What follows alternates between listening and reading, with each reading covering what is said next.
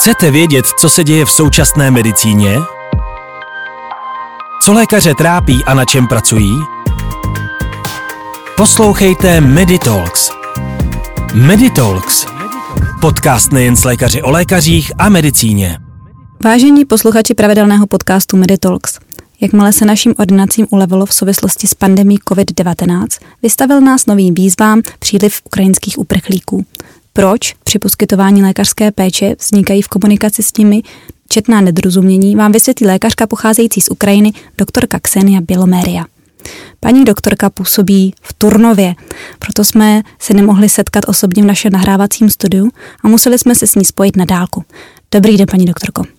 Dobrý den. Na jaký problém naráží ukrajinští běženci, kteří si v Čechách potřebují rychle obstarat potřebné léky? Největší problém je to, že v České republice je většina léku na předpis a vyžaduje návštěvu lékaře. Když to na Ukrajině jsou léky s výjimkou psychofarmák a opiátových analgetik volně prodejné a právě to se často stává zdrojem nedorozumění v ordinácích a lékárnách v České republice.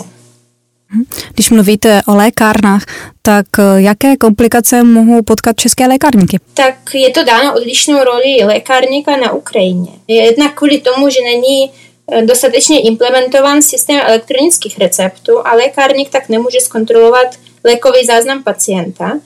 A další rozdíl je v tom, že na Ukrajině mají lékárníci větší kompetence, co se týče doporučení léku. Když to v České republice pouze vydávají léky na předpis a doporučují vhodné dovkování pro pacienta.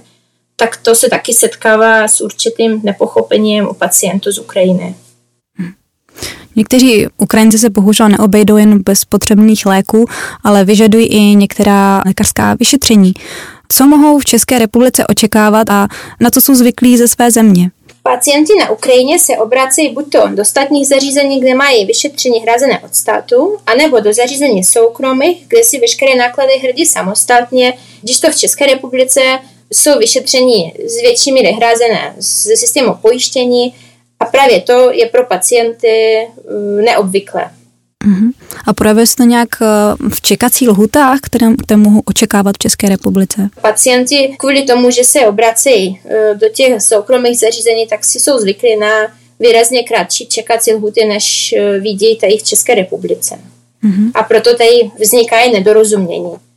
Kotvou českého pacienta v systému je praktický lékař. Na Ukrajině existuje jeho ekvivalent v podobě rodinného lékaře. Eh, jaké jsou z vašeho pohledu největší rozdíly mezi těmito dvěma typy lékařů a jaké jsou naopak jejich společné znaky? Tak bych řekla, že role rodinného lékaře je v celku stejná jako role praktického lékaře v České republice.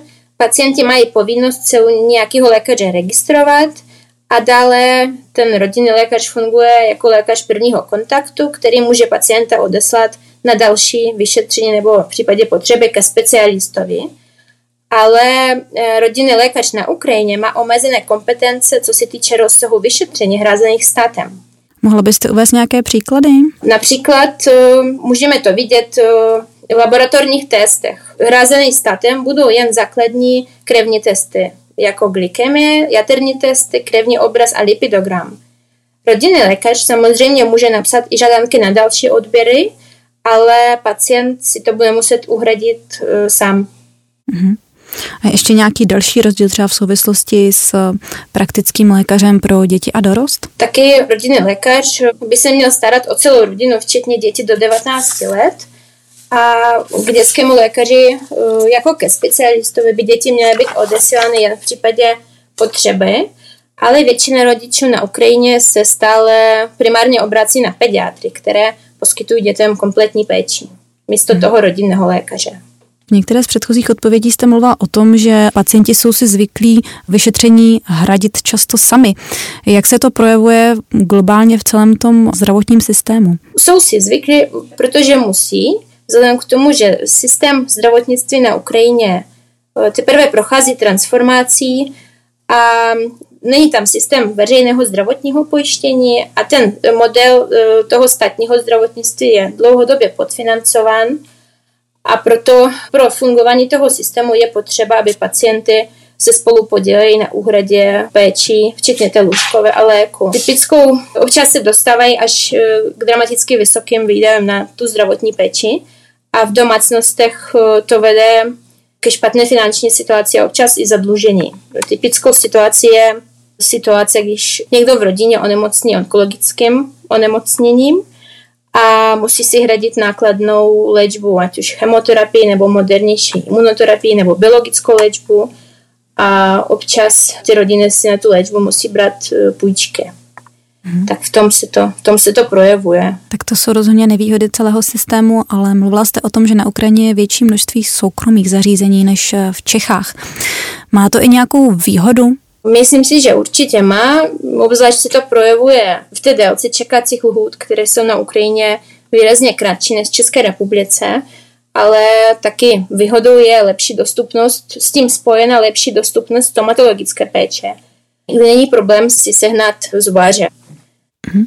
Kdybyste dala na závěr na, na váhu všechny výhody a nevýhody, tak um, z pohledu toho ukrajinského pacienta, jaké jsou největší výhody a nevýhody českého zdravotního systému?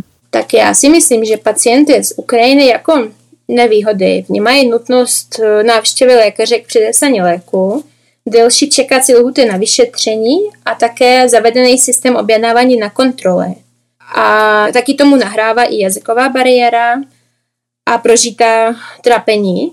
Za to ale úhrada léku a vyšetření díky systému zdravotního pojištění je pro pacienty příjemným překvapením a doufám, že časem, až se tyto pacienti budou lépe orientovat v systému zdravotnictví v České republice, se bude postupně zlepšovat i komunikace mezi pacienty a zdravotníky.